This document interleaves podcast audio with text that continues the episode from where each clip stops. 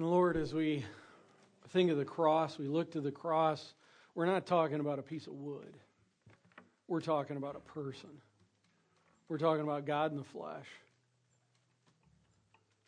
who came and did for us what we could not do for ourselves, providing forgiveness and salvation and return back to you from our sin.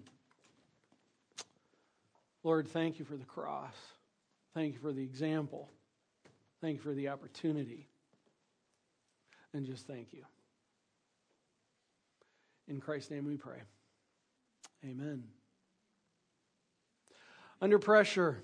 So, what's up when life's feeling so down? What's up when life's looking so down? Well, uh, let's begin with six faulty ways to respond to times of trial. Uh, number one, in a life trial, I don't need to think. In a life trial, I don't need to think. I mean, God has done the thinking for me, so whatever. I mean, let go and let God. Uh, be an intellectual couch potato. I don't need to think. Oh, really? Second faulty response to trials in life I don't need to feel. Uh, after all, God says obey. And we all know that obedience is emotionless. Um, that'll get blown out of the water today. A third, in a life trial, I just completely fall apart. I'm completely incapable. It's way too much for me. I can't deal with it. I cry and I cry. I have pity party. I'm incapable. I'm an emotional basket case. Oh yeah, 1 Corinthians 10:13, no trial has overtaken you that is not common to man. God is faithful and will not let you be trialed beyond what you can bear. Okay, how about this? In a life trial, uh, uh, because the Bible says, rejoice in all things, uh, I'm just going to sing and dance. After all, everything's good and happy with Jesus. So, la la la la la. Okay, I won't go there. Uh, or how about five? In a life trial, I just blow up. I mean, I've done what God's asked, and this is what I get for it. I don't deserve this. God and everyone else, I'm mad. I'm mad about it all because you're unfair and I'm angry. Six faulty response to life trials. In a life trial, I am an army of one. Uh, by the way, real men do not ask for directions. I can do it alone. I am a spiritual marine. And by the way, only spiritual babies ask for help. I'm a rock, and I'm going to do it alone. Really. Well, here's my question. If we were to be Christ like, if we're to be Christ like, what does that look like? What does it look like to handle real life troubles like Christ would handle them? If we're to be Christ like, how did Christ respond to trial? Open your Bibles to Mark chapter 14. Mark 14. If you don't have a Bible with you, we've got some people coming around with one. We're big about the Bible around here, not just talking about it, but getting in it. Mark chapter 14. So far in this series, we have studied for months actually uh, and the summary, if you will, is there in your update in the sermon notes section about just the various kinds of trials. We started out talking from James chapter 1, taking a look where it does say, it says, Consider all trials with joy the various trials have come to produce a staying power so that we remain through the trials that the Lord has allowed into our life to be able to get the full impact, the full transformation work that the Lord has for us in that. And so then from there we started and we took a look at various people Noah and Abraham and David and Job and others in the scriptures to take a look what kind of trials has the Lord put in their life. Because so often people look at the Bible and think, oh, people from the Bible, you know, they had it made. They didn't have any troubles. I mean, you know, come to Jesus and you'll have no problems. It's a health, wealth, prosperity gospel. Yeah, right. We've been taking a look at the various realities that people went through so that we can learn from that to see the various kind of trials that the Lord allows in life. And then these last three weeks, today being the last, We've really been focusing on the response part of it. How do we respond to trials? Not just knowing about them and seeing God in them and through them, but how do I respond? And two weeks ago, we took a look in Mark chapter 4, one of my favorite chapters of the whole scriptures, taking a look as the disciples cross the Sea of Galilee and the storm comes up and Christ is there and they're like, Don't you care? So often that's how we respond. And yet, just gleaning from that, that if we're to respond to trials, we need to be people that, were, that, that cling to the words of Christ, the power of Christ, the person of Christ, and the people of Christ. And then last week, just another example, taking a look at the Apostle Paul, 2 Corinthians chapter 11 and 12. Taking a look at Paul as he tells in chapter 11 about all the trials, all the stuff that he's been delivered beatings and shipwrecks and hunger and just the, the, the angst for the church and all these kinds of things that are there. And yet in chapter 12, verse 10, he says, I am content. I'm satisfied. Hey, listen, if this was what God has for me in my plate of life, listen, that's okay because we're living a dot right now that extends to eternity. And I'm satisfied. I can be content right now. Today, we're going to go take a look at Christ. And what a better place to be taking a look at Christ in this one situation, this one time period about how to handle life trials than to go to Gethsemane. And as we get ready to go to that, I just want to have us play this short video from when Karen and I were over in Israel and Gethsemane so you can kind of just see some of the picture of where we're going to be at today. Here we are in Gethsemane place that was a uh, foundational moment uh, for the cross to take place. In this area, where Christ came at night with the disciples, um, separated from them, went off alone and prayed. And this is the place where, if you will, he drove in a stake in the ground, pleading to God the Father, if there's any other way this could be taken away, God, please, may there might be a way and then coming to the place where no, uh, what you've called me to do, I will do. An amazing place. Amazing place to think that uh, my Savior, for me, came here to do for me, to do for us, we could not do for ourselves. And they led him away to be crucified. Mark chapter 14. Uh, we are in a narrative narrative is the description of what took place. Uh, one of the wonderful things I love about the scriptures is the fact that 70% uh, thereabouts is a narrative in scripture. It's about real people. You see, God in his sovereignty could have made it to where the scripture is just a kind of a didactic form, like a textbook form. In other words, in the text that we're going to be in today, God could have done it where he had uh, Mark write down uh, that uh, basically the disciples and Jesus were in the upper room and they had the Last Supper. And then they left there and then they went to Gethsemane. And then they bullet pointed the next thing in Gethsemane. Then this happened. And then this happened. And then they came and took him away. And it could have been that way.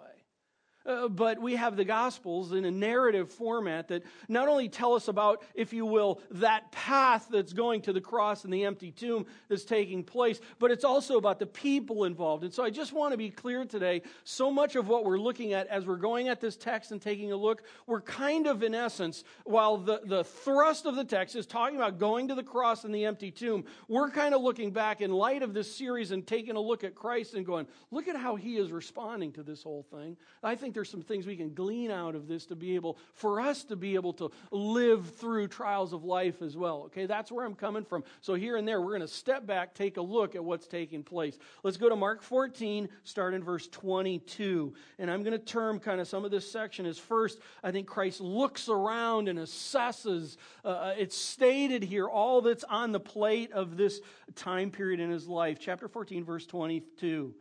And as they were eating, he took bread, and after blessing it, he, he gave it to, the, to them, the disciples, and said, Take, this is my body. Whose body? My body, Christ's body. And he took a cup, and when he had given thanks, he gave it to them, and they all drank of it. And he said to them, This is my blood. Whose blood? Christ's blood. This is my blood of the covenant, which is poured out for many. Truly, I say to you, I will not drink again of the fruit of the vine until that day when I drink new in the kingdom of God. It's interesting here. They're in the Lord's Supper. They're not quite in Gethsemane, which is the picture here. This is the flat part of Gethsemane. But they're not quite there yet. They're in this upper room, not that far away. And basically, I just want to point out as we read some of these verses, Christ knew very well the fact of what was taking place all around him. Uh, now, yeah, he was God in the flesh, a bit of an advantage there um, in knowing what's coming, but that's not the point. The point is here, I just want to see as we track down some of this, he's dealing with what is on the plate. Part of what it starts with is this he knows he's going to the cross. He knows he's coming to a time in life where something, this is it. This is the culminating point. This is the big one. We're like right there, right around the corner from it on what's happening. And let, let us be reminded Christ was not the first one to be crucified on a cross. And that day, the Romans crucified people regularly uh, who, who, were, who were bad people, wicked people. It was one of their ways of capital punishment. So uh, Christ knew what crucifixion was all about. It's very likely as a child, as a young man, as a man, there was some point in time where he was on the roads and seeing men hanging on a cross being crucified. Can you imagine right at this point, all of a sudden you're thinking back to those and going, that's going to be me in a little bit. I want to tell you, it's one thing when you think about things of the devastation that it can be on life. I remember my dad when he was diagnosed with prostate cancer and just watching back in the days where they didn't have much uh, like they do now. And it was at a point where it was beyond it was just controlling took him to his death. And yet watching that process is completely different than saying cancer is a pretty uh, pretty heavy duty thing. And then all of a sudden when that happens to you if that happens to you and you've seen that process before I want to tell you, you're in a whole nother reality knowing what's coming ahead for you, very likely. And Christ is going to the cross. He's completely understanding what's taking place right here. Amazing thing. Uh, verse 26, let's just keep going. And when they had sung a hymn, in other words, they, they had reached under the chairs and they grabbed that blue book and they pulled it out to 362, because that's the way it was since creation. When they had sung a hymn, they went out to the Mount of Olives, and Jesus said to them, uh, You will fall away. speaking to the disciples, for it is written, I will strike the shepherd, and the sheep will be scattered. He knew what was going to be taking place with the disciples right around him. Uh, this all on the weight of the situation. He's been with these guys for three years now. He's been giving of his life, of his time, of his investment in these guys. And he knows when it's going to the cross, when he's going to the cross, he's going to the cross alone. And added on top of that is the reality of his best buds. Those that he's been investing himself in the whole time are going to bail on him in this period of time. And he knows all this that's happening. Let's pick up verse 28. But after I am raised up, I will go before you to Galilee. uh, praise the Lord. Uh, verse 29 Peter said to him, Love, Peter. Hey, Jesus, even though they, like the other 11 or 10 right now, even though they fall away, uh uh-uh, uh, not going to be me. Oh, bless your heart, Peter. And Jesus said to him, Truly, Peter, you are a knucklehead. Uh, truly, just like us, truly, I tell you, this very night before the rooster crows twice, Peter, you're not only going to deny me, but you're going to deny me three times. 21, 31, but he said emphatically, Peter did, Oh, Jesus, if I must die with you, I will not deny you. And look at this. And they all said the same thing. Now, as we step back from this, uh, this is God in the flesh, knowing what's coming ahead. We don't have that advantage. But understand the trial of going to the cross was not just beginning right here in this text. This had already come before. In fact, we could even say that the trial was at the birth began. We could say uh, very much so that it was at the triumphal entry that the cross really came on the clear radar for Christ.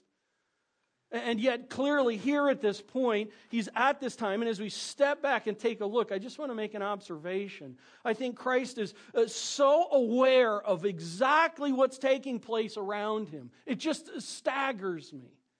He knows what's going on for him, he knows what's going on around him, and yet he continues to move ahead.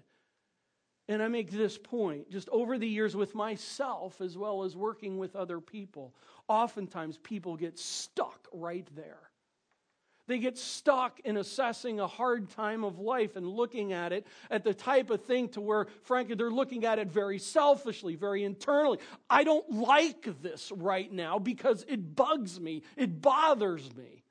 Instead of taking a look at this, like Psalm 139 at the last two verses, David says, Lord, show me anything in me I've got to change. Like in Matthew in the Sermon on the Mount, where Christ says, Listen, I need to be big about the log in my eye rather than the speck in other people's eye. And if you will, here, there's an aspect where Christ is very well aware of where he's at in the process. And I just want to say, are you in a time of trial looking, if you will, looking around, including internally, and asking the question, How am I dealing with this right now? Where is my heart? Where is my head? Where is the scriptures in my process right now of how I'm dealing with? Oh, and by the way, how's this impacting those around me? It's just staggering at times to see things moving along and how I or how we as individuals uh, do things and yet don't even consider the implications on those around us. What's the impact on our children if you have kids? What's the impact on my friends around me? What's the impact on my spouse? What's the impact on my uh, work co-workers with me? All we're thinking about is them ruining our lives rather than looking at this and assessing the whole thing. Uh, here's where I'm getting at. Uh, there's an aspect here, I think, where, if you will, stepping out, taking a look, it's there's this whole assessment of all this event that's taking place. And here's the kicker it's the next thing because Christ takes all of this stuff, looking around, and then he looks up and he takes it to the vertical. Uh, let's, let's take a look. Verse 32. And they went to a place called Gethsemane. And he, Jesus, said to his disciples, Sit here a while, and I, I'm going to go and pray. And he took with him Peter and James and John. And he began to be greatly distressed and troubled. And he said to them, My soul is very sorrowful, even to death got just ahead of myself there here in this looking around reality. He's taking a look at everything that's happening. And, and what brings it all together for me is, is Christ comes into Gethsemane. He comes in this place to where all of this is not just like, here's the intellectual facts of what's happening. He's like, uh, I mean, he is like to the core of who he is, to the core of his soul. He is grieved over what's happening. He is just laid bare with this weight. And with all that's taking place, it's this idea of listen, it's not just an intellectual process. Yes, it's about thinking intellectually and assessing the situation and taking in what's happening. But it's also about this, as we would say, it's also about grasping it to the point where I feel the weight of it. And this is where Christ brings it vertical.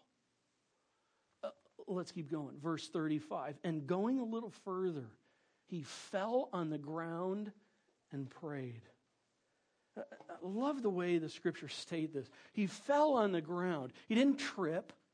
He didn't fall on the ground because he was sleepy and he had his pillow with him and he was going to take a rest. He fell on the ground because of the weight of what was happening here. This was a time of heaviness. This was a time of, of sheer load on him with what's going on. He's bearing a load here. And he comes in, in an attitude and in a reality of submission. He falls down. There's just something huge about the reality of our physical position of things. I mean, ha- have you prayed on your knees? Ha- have you prayed, I mean, just like fallen down before the Lord? I want to tell you there's something completely different about that than just standing around the table and praying. This is the whole self being brought to the table of the vertical. And going a little further, he fell on the ground and he prayed. He looked up, he took it vertical. By the way, it just, if you've been around here every so often uh, coming across these, it just so intrigues me. Here is the Trinity, the second person of the Trinity, God in the flesh, quote, praying to the Father. um, I love that. It just changes uh, the dynamic of what is prayer all about. Back in, I think, December, we talked about big, bold, bodacious prayer. And I talked about how come to the table and about how at the table the Word of God is at the table, the Father's at the table, the Son is at the table, the Spirit is at the table, and I come to the table. By the way, the table is not my table, it's God's table. That changes how I come. And I can only come because of what Christ has done. But here, Christ is coming to the table. It just changes the, the Santa Claus request mode. We're going to see here what prayer between the Son and the Father really is like. It's this intellectual opportunity to bring the whole self to the table before the Father and to, and to make a plea, and yet also to make a decision. Let's take a look at it. Love this. Uh, Christ, the second person of the Trinity, the one who created all things, falls on the ground and prays to the Father. And here's what he prays. And he prays that if it were possible, in other words, that means that things can be possible. He's going to the one who can make all things possible. If it's possible, the hour might pass from him. Uh, this intrigues me because it's like, uh, Jesus, you knew from eternity past, you've known since you were born, God in the flesh, the incarnation of God, you know all this time that you're going to the cross. And in fact, you've talked about this to the disciples multiple times, telling them, and they're just not getting it, bless their hearts. And yet he's saying how he's going to the cross. And listen, this just add this adds to the load of the reality. Also, I just want to bring in it adds to the 100% man of the incarnate God. I mean, he knows he has to go to the cross, but yet within it, having seen it before, oh, and by the way, in the whole realm of all this, not just having seen the physical side of things, but having to deal, here he is in union with the Father, knowing that here in a little while on the cross, for the first time in all of eternity, up to that point, the Father, the Son, and the Spirit have been together on the same page in relation. And for the first time in all of eternity, the Son is going to take the weight of all.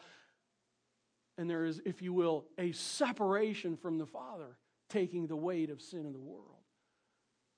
Hey, listen, the physical part for me is the part of this that I go, I don't, so don't, would not want to go there. But I think here in this, the bigger part in this is the fact that the Son is going to have this period of time separation from union with the Father and the Spirit, and that grieves him. How can I take this? There's such a, a, a man God dynamic happening here in Gethsemane. And if it were possible, the hour might pass for him. Can I also just say this? Listen, in trials, nothing's wrong with asking the Lord to take it away.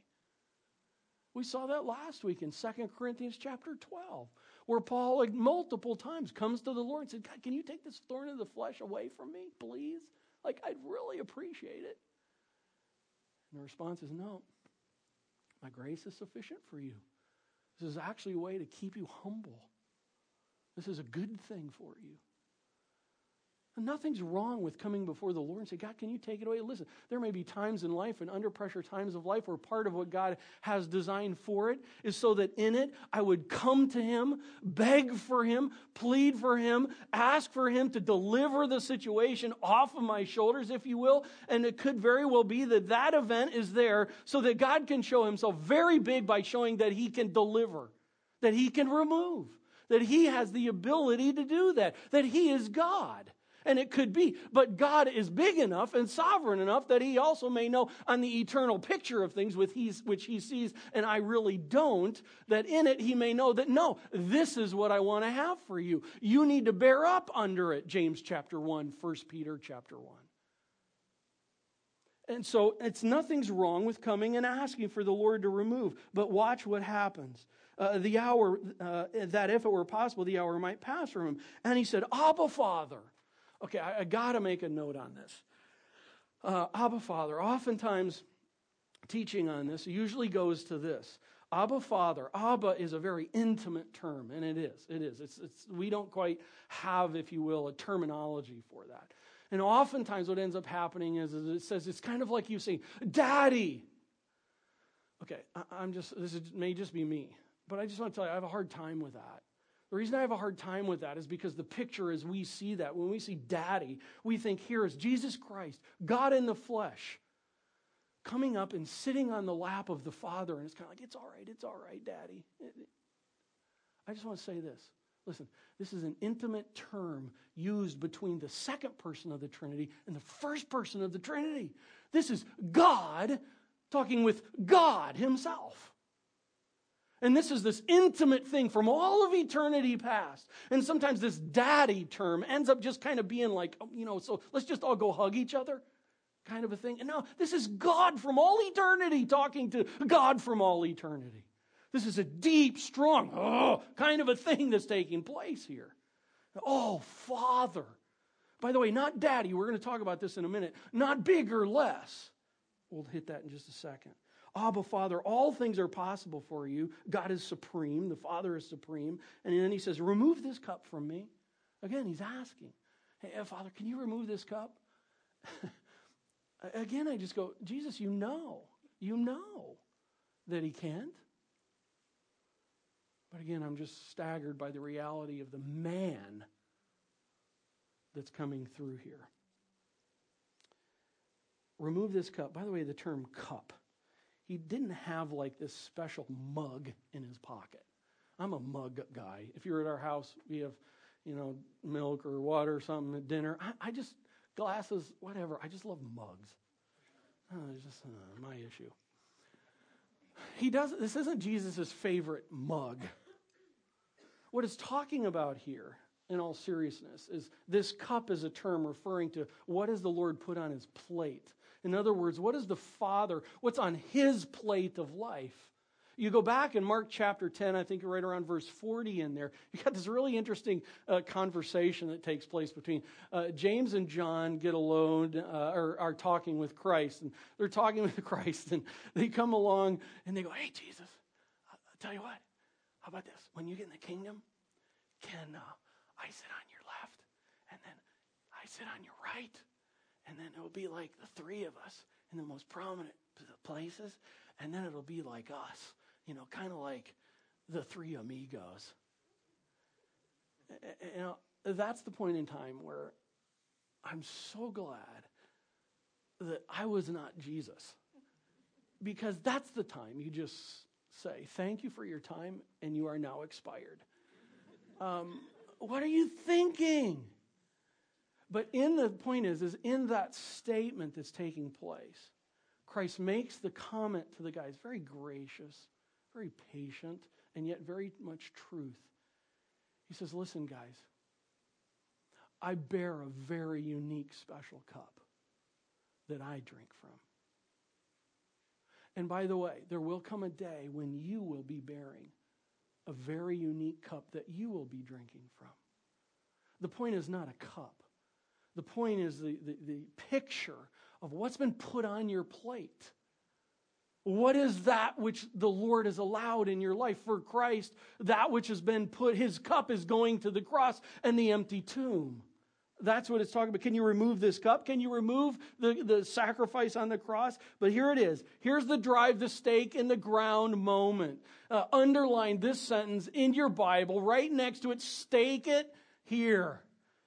Christ in this. I love this. He's been having this, this dialogue with the Father. Again, he's brought all the things to the table. He's taken this look around, if you will, and he's brought all this to the table, who he is and his, in, his, in the understanding of things and the emotion of everything. He's brought it to the table, made his plea before the Lord, and then he says, Yet here, yet not what I will, but what you will, Father.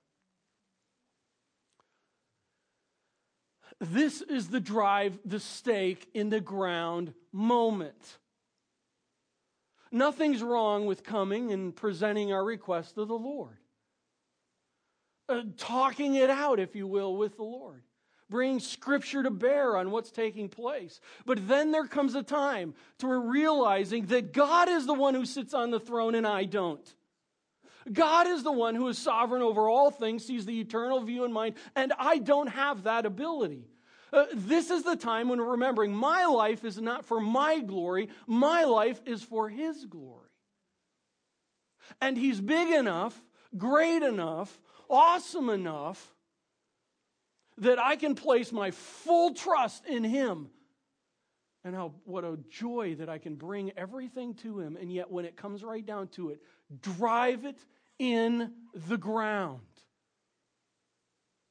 making decisions and handling trials of life. I just, uh, in my own life, again, as well as working with others, uh, so often what ends up happening is things just get stuck in looking around mode. In other words, this is what's happening. I don't like it. This is not good. I understand. And it just stays there and stays there, sometimes for days, sometimes for weeks, sometimes for months, sometimes for years, sometimes for decades it stays there. And instead of really assessing it uh, and taking a look at it and then taking it vertical, and in this vertical reality here, bringing it to the Lord, laying my plea out, laying my case out, laying my thinking out, my emotions out, and what's going on before the Lord. But then coming to the place where I go, listen, God, you thank you for the chance to hear me, but now I'm moving on, regardless of what you have. And driving it in the ground. And I just have to ask right at this point one of my great concerns about after a heavy duty series like we've been in here for a while is that some, or frankly most, end up just viewing it and dealing with it as information and don't take it and drive it in the ground to where it's like, listen, this is what a sovereign Lord has allowed to take place in my life.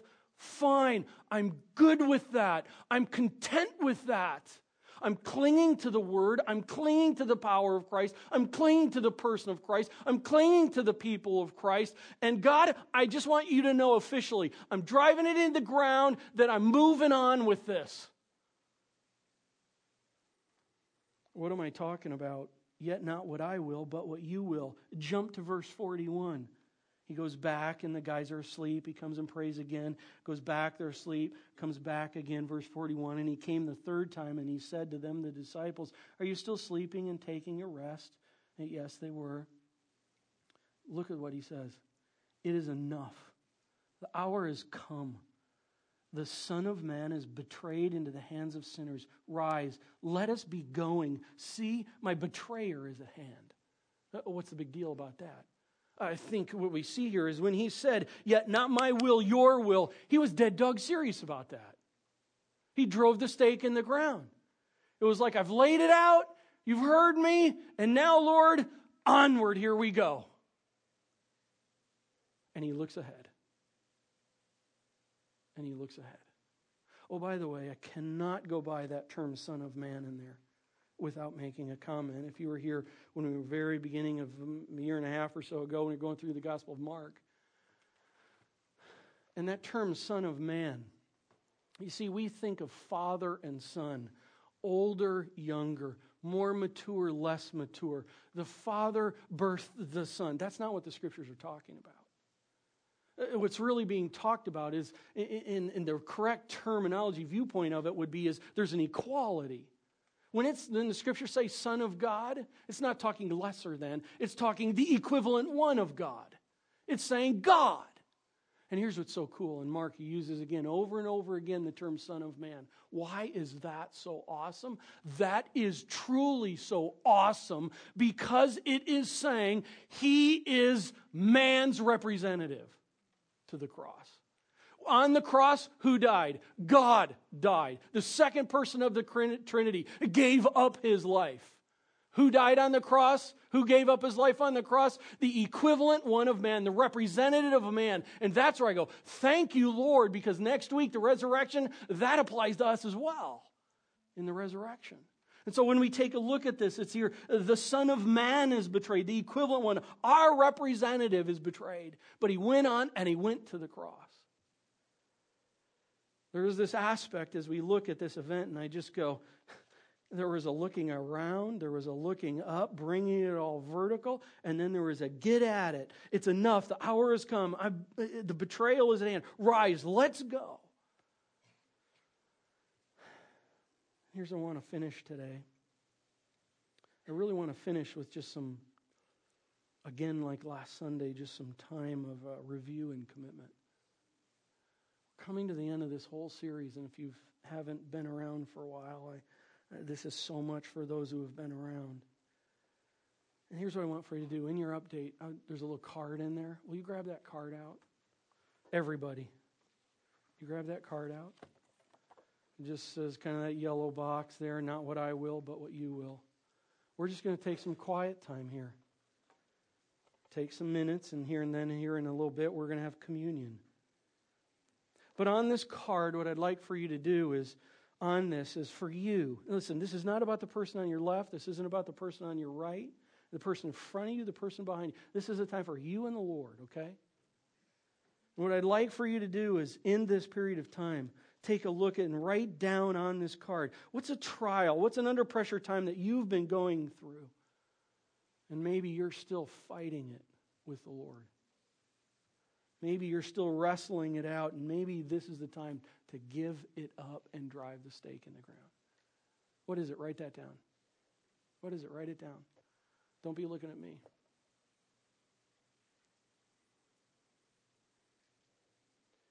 Has there been a time where you've been wanting to control things and you just can't give up control, even to the Lord? Maybe you've been doing things your way. Maybe you've been just wanting to know why would God allow this in my life? Listen, there comes times where it's just time to give it up. God, you know, when we get to see the Lord, we'll be able to ask, and believe me, He'll have it all figured out. Maybe it's been I've been ignoring something, frankly, or I've just been faking that nothing's wrong and I need to get after it. What is it? Maybe it's something you've just been trying to do on your own. What's going on? You know, maybe for you, it's not even a trial.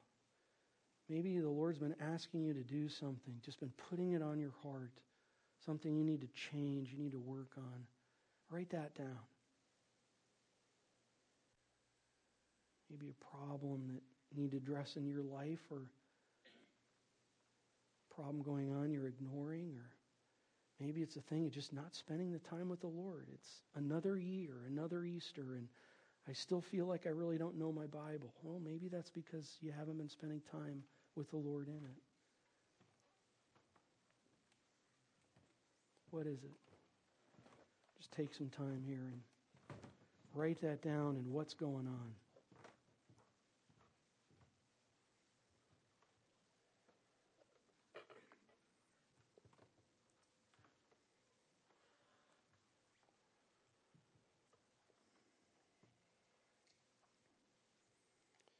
Here we're going to have some just some music playing quiet. Just keep where you're at.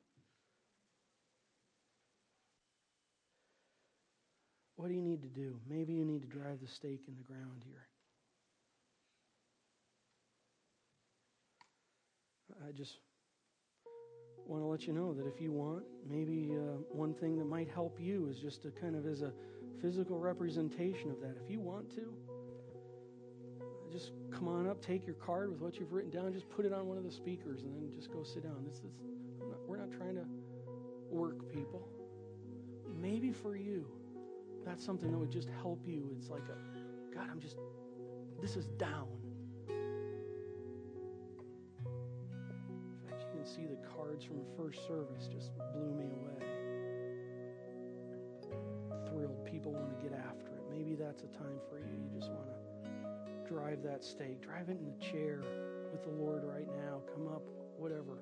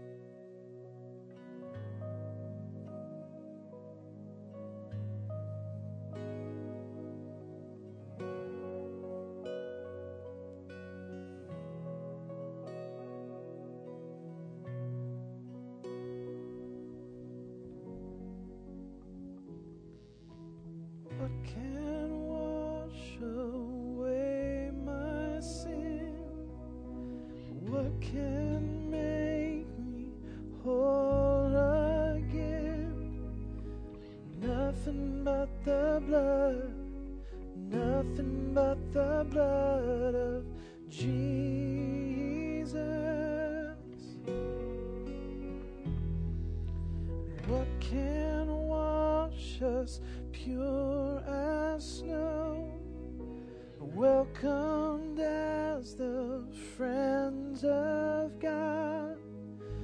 Nothing but your blood. It's nothing but your blood, King Jesus.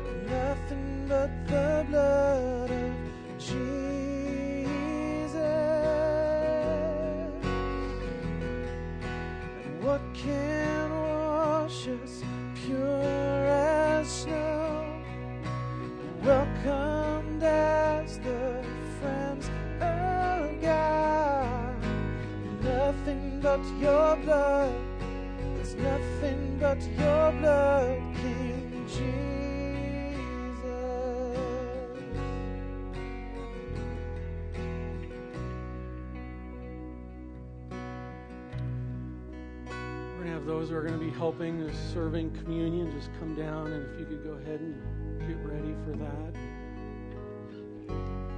Just what a special day before Easter to be reminded of what Christ has done. And I just want for you to know that if uh, there have been a time in your life where you've come to know Jesus Christ as your Savior, John 1.12 says, As many as received Him, to them He gave the right to become children of God. For the wages of sin is death, but the gift of God is eternal life in Jesus Christ our Lord. If you've come to a place where you've received Christ as your Savior, oh, we would love to have you participate in communion here. And once they're uh, in their places, you can just uh, go ahead and get up from your seat and um, grab the bread and grab the cup and come back to your seat, and then we'll partake together here in just a couple minutes. This is a special time. This is a remembering time. What can wash away our sin? What can make us whole again? Nothing but your blood. It's nothing but the blood of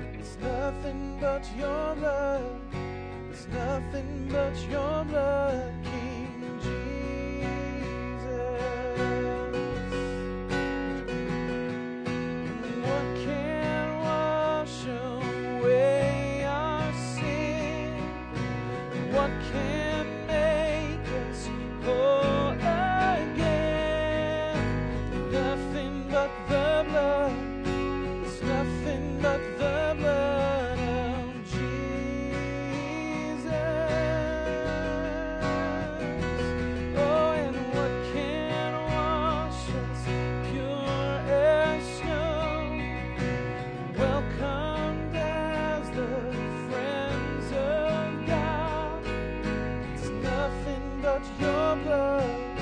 It's nothing but your blood, King Jesus.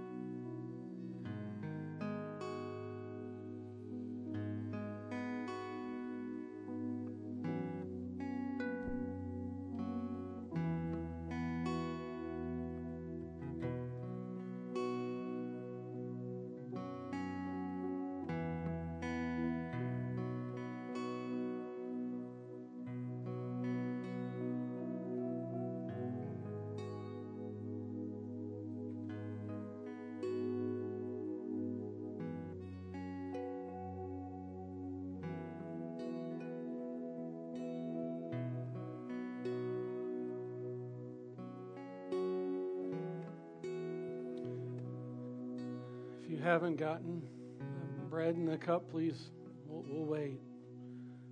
Just as we're letting everybody get settled, may remind us it's all about grace.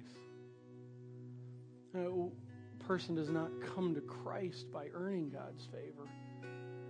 And a person does not retain Christ by earning God's favor.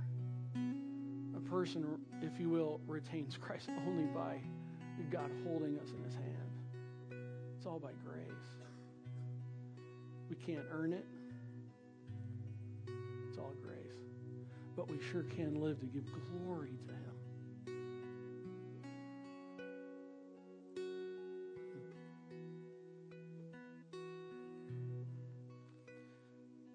Mark 14, and as they were eating, he took bread.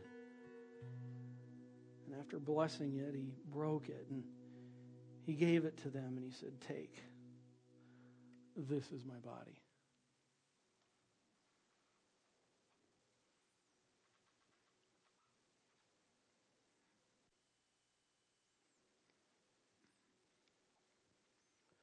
And after getting a picture of the broken body, he took the cup and when he had given thanks, he gave it to them and they all drank of it. And he said to them, this is my blood of the covenant, which is poured out for many.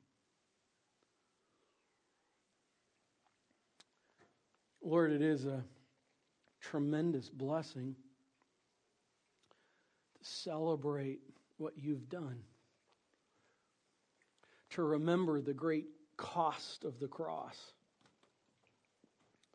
to remember the great grace of the cross. and to remember the resurrection. You didn't stay there, He rose again.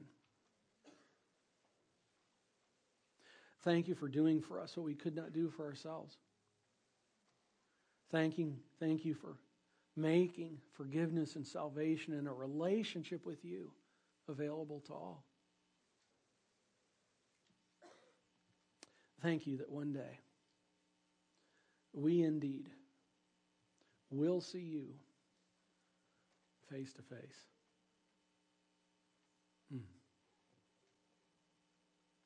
Until that time, may we be the kind of people who are all about your glory, who, even in times of trial, live like you.